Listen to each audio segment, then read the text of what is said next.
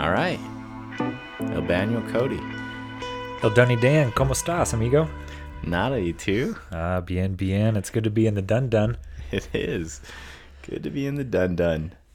Yeah, we're coming fresh off the heels of Toxic Mask. We are. And we've got a big agenda ahead of us, right? We do, man. We got a whole series.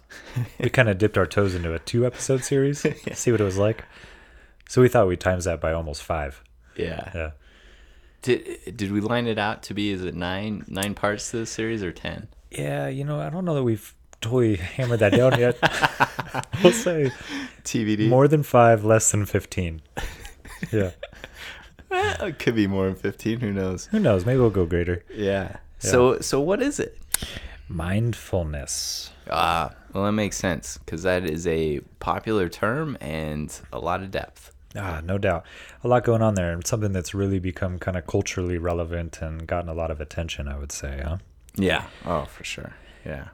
So, um, I guess yeah, you're gonna kick us off with the introduction to mindfulness, and then we're gonna have an ongoing series that has different parts and aspects of mindfulness. We'll introduce. Yeah, we'll we'll cover the nine attitudes in detail. So we're going to devote an episode to each of those attitudes, and we'll probably throw in some other stuff on meditation. Maybe if I could get you to loosen up a little bit, maybe uh, neuroscience. What do you think? Neuroscience and mindfulness. All right, I'm gonna want you to address the neuroscience, so I can just sit here and listen, absorb. Uh, I'm gonna have to figure out a way to how to delegate that one to you. Yeah, think that'd be a good one though. Ah, good stuff. Yeah. Um, but yeah, so for today's episode, we're going to look at getting into mindfulness, just kind of getting an introduction. We're going to cover four different definitions of mindfulness, we'll turn to some of the homies. And then we'll talk about the history of mindfulness a little bit, how it made it from east to west. And then um, we'll cover three components of mindfulness and then the nine attitudes. All right. So, as always, how about the old uh, Introduce the homies. the homies? Who should we start with today? We got four. Yeah, I actually noticed you used plural homies instead of homie. Yeah, So so you you went to multiple homies. I did, man. I got four. I got our tried and true. We got Webster. We got Urban The Dictionary. classic Webster. Classic. Yeah. Oh, the the true homie, Urban Mm-hmm. Urban Dictionary. Oh yeah. I think uh, everyone will appreciate this definition. Well, let's uh let's finish with the Urban Dictionary. So like that. Why don't you lead us off? So we got Webster's and who else? Yeah, we got John Kabat-Zinn and Thich Nhat Hanh. So Mm-hmm. I'll just start with John Kabat-Zinn. Okay. He and we'll talk more about John Kabat-Zinn, his contribution to mindfulness, and sort of being a prominent figure or a person in bringing mindfulness to the West. At any rate, he I, or he defines mindfulness as awareness that arises through paying attention, on purpose, in the present moment, non-judgmentally. And sometimes he'll add in there in the service of self-understanding and wisdom. Mm. So yeah, very pretty straightforward. Intentionally paying attention to the present moment, doing so without judgment. Yeah. Yeah. Uh, let's turn to Webster, the the classic. the classic. That's uh, Cody's homie. And so what we got here, Webster, so gracefully defines mindfulness as the practice of maintaining a non-judgmental state of heightened or complete awareness of one's thoughts, emotions, or experiences on a moment-to-moment basis. And then lastly, I'd want to also throw in there Thich Nhat Hanh, who's sort of referred to as the father of mindfulness. Mhm. And Yeah. we'll cover him briefly. Um, he just identifies mindfulness as being the practice of being fully present and alive and says body and mind united. Yeah. So with the with the three so far, there's like these consistent themes. It's like being present, being intentionally aware, um, being accepting of that circumstance that you're in, so non-judgmentally evaluating the present moment. Yeah, exactly. Yeah, so I'm really glad you pointed out the similarities and they all sort of revert back to awareness hmm and doing so intentionally, paying attention to what's going on now. Okay. Now the true homie. Oh, dare I read this? Mindfulness, according to the Urban Dictionary, is Well, uh, glancing down at the note here. We may have to. Uh, are we gonna beat this or? someone's gonna have to. All it says is paying attention to the downright fucking obvious. This usually manifests as paying for a therapist to tell you that if you fart, you might need to shit soon. can, can only be counteracted by a whack over the head with a plank and a tattoo reading, get a fucking grip. And then, the, of course, the sentence they use is I've been practicing mindfulness. It's been very helpful. I haven't been arrested since I started getting dressed before going to drop the children at school. Ooh, pretty straightforward. What's going on with your homie? your homie's getting Dude, rambunctious. Yeah, see, this is this is why the Urban Dictionary is my homie.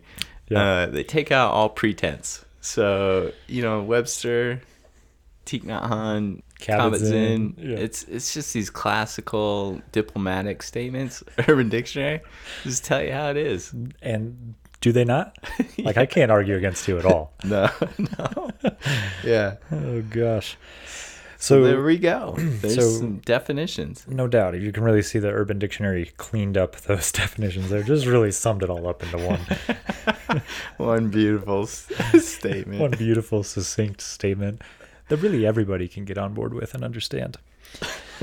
Um, so again, just kind of covering the definition of mindfulness, this thing that we'll incorporate is just intentionally paying attention to the present moment, doing so without judgment. And so a lot of people, I don't know if you encounter this in therapy, Dan, but they'll do like, well, or the, people will say something like, "How do you do mindfulness? Yeah. Like, how do you do this?" hmm That kind of thing. I, one thing I would add too is my common experience is that people can often conflate meditation with mindfulness, and so meditation may it, may be a branch or a subset, a subsidiary of mindfulness, but they can often be conflated um, colloquially. So, Yeah.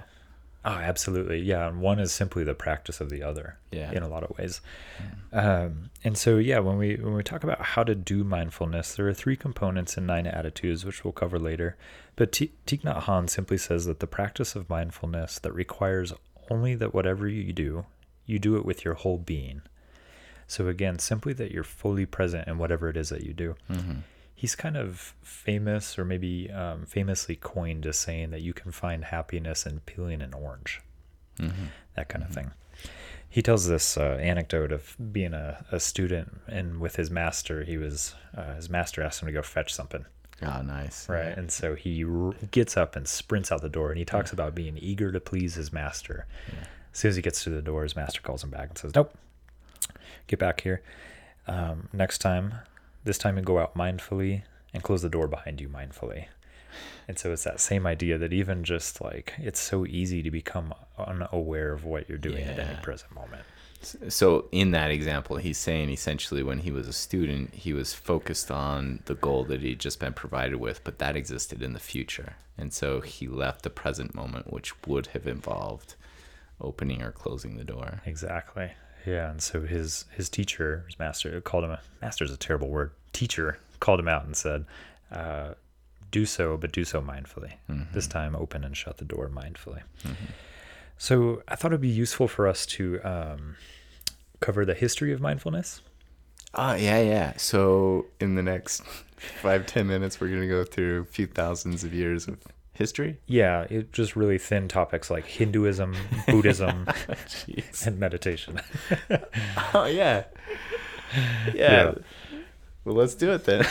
So, not sure that we're going to be able to cover all uh, Hinduism and Buddhism here in a couple minutes. And this is not intended to be a thorough account of a history by any means. Just kind of wanted to point out a couple things as to where mindfulness came from, and then again, how it made it from east to west. So, mindfulness is a practice that was involved in a variety of religions and secular traditions, and again, Hinduism to Buddhism to yoga, and even non religious secularism. It's something that's been practiced for thousands of years. Hmm. And in the East, it was popularized by religious and spiritual institutions. But then when it made its way west, it can be traced to particular people and then more secular institutions. Mm-hmm.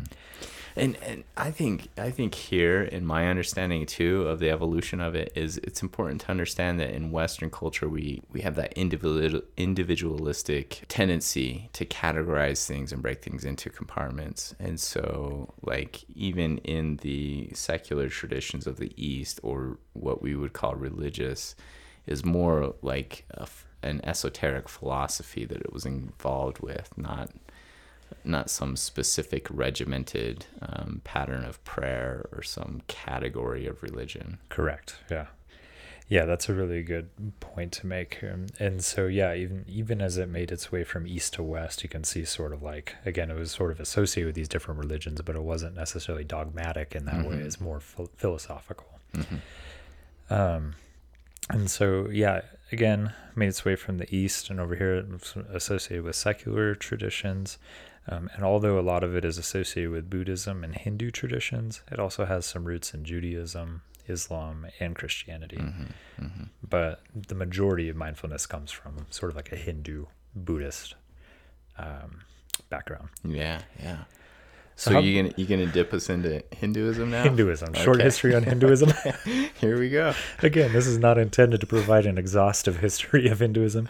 Just kind of want to highlight where mindfulness came from. Jump jump on board. Let's do it. Golly. So Hinduism's roots are actually pretty difficult to trace. And like you mentioned, it's thousands of years old. Um, and so there were what Hinduism was in a sense was a synthesis of a lot of different types of traditions around the region that now make up India. Mm-hmm. So it was kind of like these different th- philosoph- philosophies and different thoughts came together, and then that was referred to as Hinduism, which didn't even really get its name Hinduism until the 1800s Mm. Oh wow. from a Yeah. group of British writers. They would refer to the Vedic traditions as Hinduism. Wow. Yeah. Wow. I Yeah. didn't know that. Yeah, fun fact.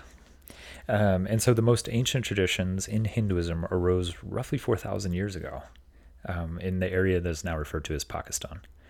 And then 25 to 3,500 years ago, traditions developed into Vedic writings, which uh, included or introduced rituals and worship of gods common to modern day Hinduism. Mm-hmm.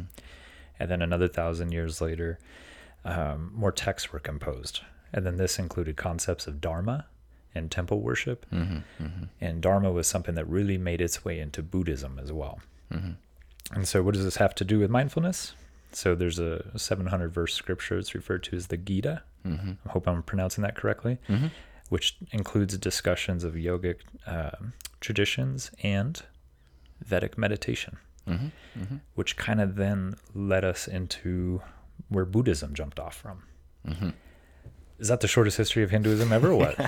well, it makes it easy when you're covering like swaths of thousands, of, a thousand years From- here, from thousand years there. yeah, in one or two sentences. Yeah, yeah, yeah. All right. No doubt. So now, now that we've um, established the foundation of Hin- Hinduism, Yes. let's jump in and uh, cover thousands of years of Buddhism. do it again. Uh, short history on Buddhism. So Buddhism arose around 400 to 500 BC um, by Siddhartha Gautama, also known as Buddha, um, who was raised in modern day India, like kind of the India Nepal area, Mm-hmm. and was actually brought up with a Hindu background. Mm-hmm. Um, and so again, Dharma was a was a was often referred to in Hindu, and that was something that made its way into Buddhism. And my understanding of Dharma is that there's really no good way to that translates into English, Mhm. but it's just sort of like the natural order of the universe. Universe, Mm-hmm. It's maybe the best way I could describe it. Mm-hmm. Um, and so, yeah, again, kind of dealing with harmony between the natural order of the universe, people, natural world, everything going on around us, and those things all existing in harmony with one another. Yeah, and both of these traditions, I think what's really important in um, the theology and philosophies is that there's a real collectivism. So right there in your, what you're naming the natural order of the universe, it's really both of them have these traditions where everything is intertwined and connected, and you can be in the rhythm of that, or you can be ignorant to the rhythm of that. And mindfulness is a practice, as I understand it, through these traditions intended to help you get into the rhythm of that. Yeah, exactly. And so for Buddhism specifically, the very first, which is very geared toward enlightenment, you hear people talk about achieving enlightenment as sort of the goal. And the very first step of that is this word referred to as sati, or which is translated into English as mindfulness. Mm. And so that's where we get this whole thing from. It's the first step to enlightenment is this sati or mindfulness. Mhm. And so, yeah, again, mindfulness was a crucial step in Buddhism. And then Western influence began, st- began studying under Eastern philosophers and Buddhist teachers. And then that's, uh, in a lot of ways, how it made its way out west. Was people went over to the east, learned these traditions, learned the philosophies, and then brought them back west. Boom. There we go. Blammo! Hinduism, Buddhism. Don't say you don't know. Don't say you don't know. The thinnest history ever. That's why we call this quick and nerdy for sure. Nah, that's good. That, I mean, I think that's really helpful to have the understanding of the foundation of where this concept came from. And then we refer to it now as mindfulness, and it has so much connotation in our society here, but it's imbued in this deep, deep history. So it's good to know these origins. Yeah, it, exactly. Like it goes back thousands of years, like Yeah. you're saying. Yeah. So speaking of the West, so we covered those two, yeah, philosophies, religions, and their background in just a few sentences, just a few minutes, real comprehensive. And then so uh, mindfulness made its way west, and primarily the person who's associated with that movement is John Kabat-Zinn. So the person whose definition of mindfulness we used earlier. Uh, he studied under several Buddhist teachers, including Thich Nhat Hanh, and um, he wrote some of his famous works include the books Wherever You Go, There You Are. Another one is Full Catastrophe Living, and another one is Coming to Our Senses. Yeah, really a prolific writer Yeah. and thinker. Oh, I love listening to him. Love reading his stuff. Yeah, it's great. Um, he's pretty famous or most well known for founding the Center for Mindfulness at University of Massachusetts Medical School. And he also founded and started the Oasis Institute for Mindfulness based professional education and training. And so this is in the late 70s, 1970s. And he, um, dur- at Oasis, had developed an eight week program that is now referred to as mindfulness based stress reduction. Mm-hmm. It's now a manualized treatment. It incorporates mindfulness. And something that he's really well known for is taking those concepts, bringing them west, and then sort of integrating it into our medical model or into the mm-hmm. scientific model. Mm-hmm. Um, and then from uh, mindfulness based stress reduction, there have been a lot of other types of therapeutic modalities have s- stemmed from this. One of those is mindfulness based cognitive therapy, which uh, I'm going to assume that you're a little bit familiar with. Yeah, MBCT. Yeah, MBUCT, as we, if you just like to read the acronym. Well, uh, that that's kind of more your jam. I, I just pronounce the acronym MBCT. So yeah, he created Mobusser, which then led to MBUC. Yeah, so MBSR or MBCT. Yeah. yeah. So John Kabat-Zinn again, with all his writings and teachings, he's most famous again for starting those two institutes and then also creating this program that really relies upon mindfulness that's used in medical settings like hospitals to help people with Yeah. chronic pain and that kind of thing. And so I, I think it, I think for me listening to you, it's valuable to sit and listen and think, wow, within 50 years, this prolific man created something that has such a big national influence now, whereas in the 70s it was non-existent on this side, non-existent on this side of the globe, virtually. Totally. And he did it to where I think for me, what is really profound is that um, he incorporated like the medical model. And so he created these institutes that would both research and apply what what he understood from his own practice of mindfulness. Exactly. Yeah, taking these ancient contemplative practices and then beginning to incorporate them or integrate them into Western science. And also prove them essentially. Yeah, and so I mean that's such a good point that you make there is like in the last couple decades. So initially mindfulness did not get a lot of steam. It took a while for it to pick up, but really in the last 20 years, it's undergone so many like countless randomized clinical or randomized controlled trials. Mm-hmm. And it's demonstrated its utility consistently. Um, and something that it's done is it's uh, improved mood, like it has a huge mood boost to it. It's also been shown to reduce stress, to reduce anxiety. Um, and some of the benefits of mindfulness that have also been shown to, to occur in the research are six different self regulation arenas or domains. Um, the first one is, or maybe five, sorry. Five and six are the same thing almost, right? So you got the self regulation. Well, five's a little better than six. Five is better than six. I see what you're saying. You're going Enneagram here. The five is always less than six. Okay, so benefits of mindfulness, all related to practice of self regulation. so the first one is attention, Self-regulation of attention. self regulation of attention. And when we talk about attention, is simply the is actively processing information in our environment. Uh-huh. Uh-huh. So being able to regulate that intentionally. The next one is self regulation of sensory awareness, direct focus on some specific sensory aspect of the body, which a lot of times we can go through life and have no idea what's going on with our bod. Um, the next one is self regulation of perceptions. So, the way I coined this or try to put this into an easily uh, digestible way is just thinking of the lens through which we view the world and Mhm. understanding are we reactive, are we receptive? Mhm. So, understanding that our perceptions. Next one is self regulation of thinking, just how we respond to our thoughts. How do we, how can we direct our flow of thought? Do we jump into the deep end with our thoughts? Do we believe everything that crosses the mind's eye? That kind of thing. Mhm. And then the last one is self regulation of performance. And there's been a lot of research that's shown that mindfulness helps athletes. So, like in the domain of sport performance and that kind of thing, Mhm. um, people tend to do really well or benefit from it. There, there they are. Those five self-regulatory benefits of mindfulness. Um, I, I think that's so comprehensive because you could break that out, down into like cognition, behavior, emotion, Yeah. um, sensory input, um, and being aware of all of those things creates benefits in all those areas. Yeah. Yeah, exactly. And so mindfulness showing this bump in these different domains, people experience subjective, uh, you know, like levels of happiness are increased. And what it does is, like you're saying, is it all kind of comes back to self regulation. Yeah.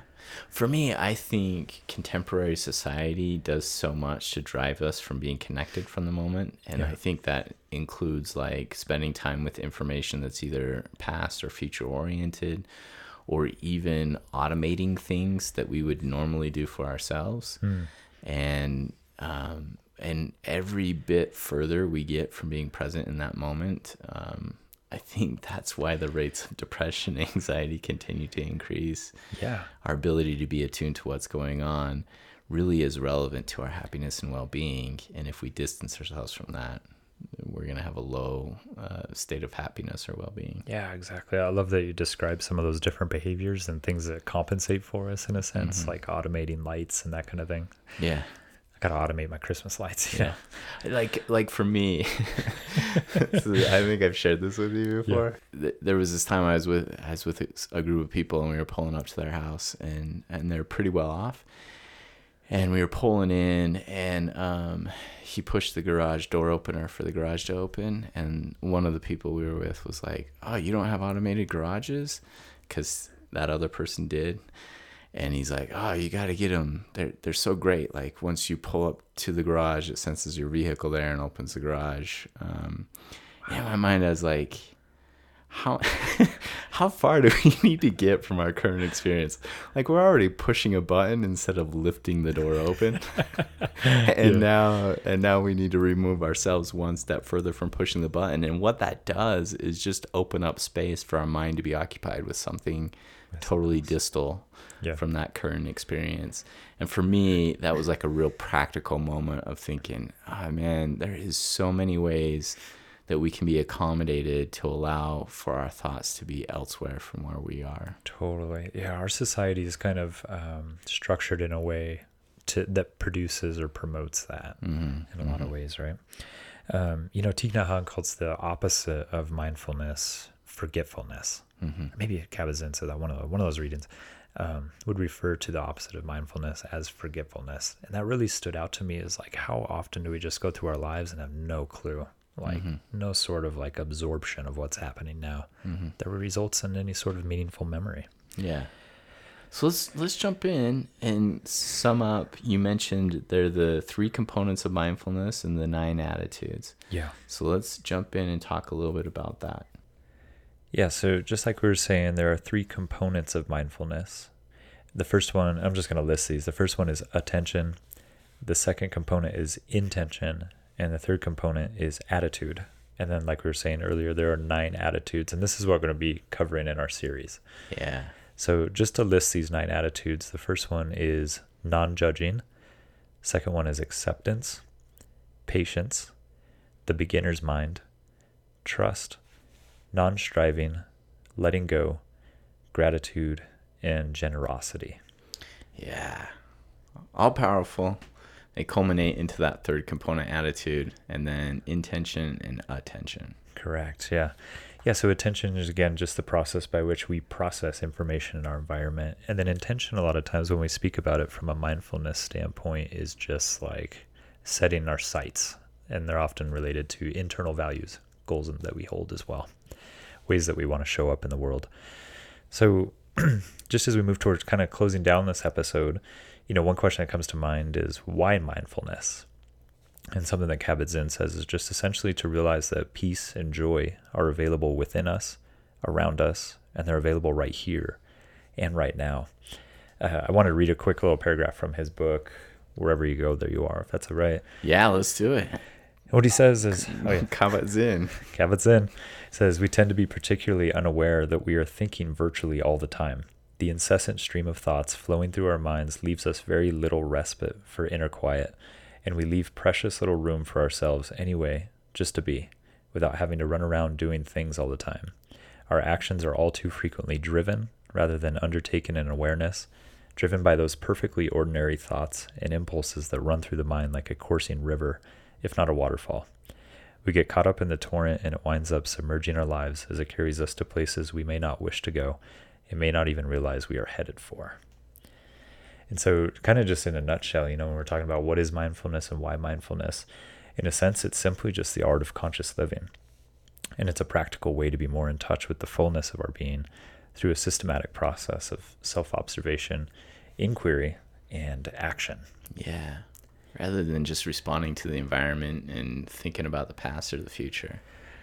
Yeah. And so, again, you know, I think of like if you want to be engaged in your life, this is a practice that allows for you to be fully present, to be fully aware with what's going yeah. on. And um, again, the opposite of mindfulness being forgetfulness. Yeah, and I think it's powerful in there. He uses that imagery of like the uh, the torrent, the river, the stream, mm-hmm. the waterfall, yeah. um, things that are powerful, but also so fluid. Um, the image of water, and he in that quote he also conveys like, why not allow ourselves to tap into this? Like, yeah. this is the things that actually drive us into spaces that um, correlate with what we understand to be anxiety, depression are things we're often driven towards by trying to just go through life and just be on autopilot or just d- take care of what needs to be taken care of. And he's saying, like, no, pause, allow yourself a little bit of relief yeah. and break from this. Yeah, I really like the way you said that. You know, like just thinking that autopilot just doesn't correlate with meaningfulness. You know, yeah. it just doesn't correlate with like a real satisfactory experience in life. Yeah um, you know, in the brand of therapy I practice, we use a phrase often that says like, "Let's get out of our head and into our life," mm-hmm. and it mm-hmm. kind of speaks that action component of mindfulness, and that yeah, this is all action oriented, mm-hmm. and it mm-hmm. requires that pause you're talking about. Mm-hmm. And for me, it reminds me like uh, of a real practical example. It just came to mind. So for me, um, I like to run as one of the things that I do to get outside. And uh, I used to be so focused on hitting time splits and intervals and speed and so focused on that. And I'm not sure, but I think that did at times help me tune into the current moment by trying to tap into that achievement. But there was some point where, um, as I got older, I had to let go of some of that. And, um, and I've it's come to mean a different thing. And most recently, within the last year to year and a half, there's actually a place that I run to, um, and it has this rock that overlooks this hillside. And so I'll pause in the middle of the run and sit and do a meditation exercise or a focused breathing exercise or a body scan. Yeah. And it really is just incredible how quickly you my heart rate like I, I can watch my heart rate based on a watch and mm. um, it's in insane how quickly I can come out of what I'm trying to do and just allow myself to sit and be present there with with um, just pure acceptance of the moment. Um, yeah I wish I could do it more, and I wish I was more skilled at it. So I don't mean to convey the impression that this is something that comes fluidly or easily or that I've mastered. Yeah. Um, but those moments are so calming and comfortable. It helps me get a glimpse into what he's referring to there. Yeah, certainly. You know, and I was thinking just again, if we come back to that word intention, and one of the benefits of mindfulness being self regulation is you're talking about how you can self regulate your own. Yeah your own uh, heart rate, heart rate, physiology. Yeah. yeah. yeah. Well, thank you. Thank Yeah. you for running me through the history of Hinduism and Buddhism. Yes, all in the course of like what was that? Maybe five A minutes. handful of minutes. so you're a Yeah. true scholar. Again, if if you uh, point anyone toward this podcast for a, a history lesson in either of those, uh, that that onus lies on you, not me. yeah, All right. Well, why don't you take us out by shouting us out? No doubt. So hit us up on our website www.beyondflag.com. Flag spelled. FLG. That's right. And then you can always hit us up on Instagram, beyond underscore flag. Feel free to hashtag connection to self, connection to others, and connection to the environment. Boomerang those TikToks. Boomerang them TikToks on the Snapchat, Twitter feeds. Story. Yeah, with your book face. And then we can uh, always hashtag beyond flag. Hashtag Instagram list Dan. Yes. And hit up Twitter. Twitter. Give us a follow because we got ocho of them right now. We need nueve. Necesito más. Necesito más. All right. All right. Lovies. Bye.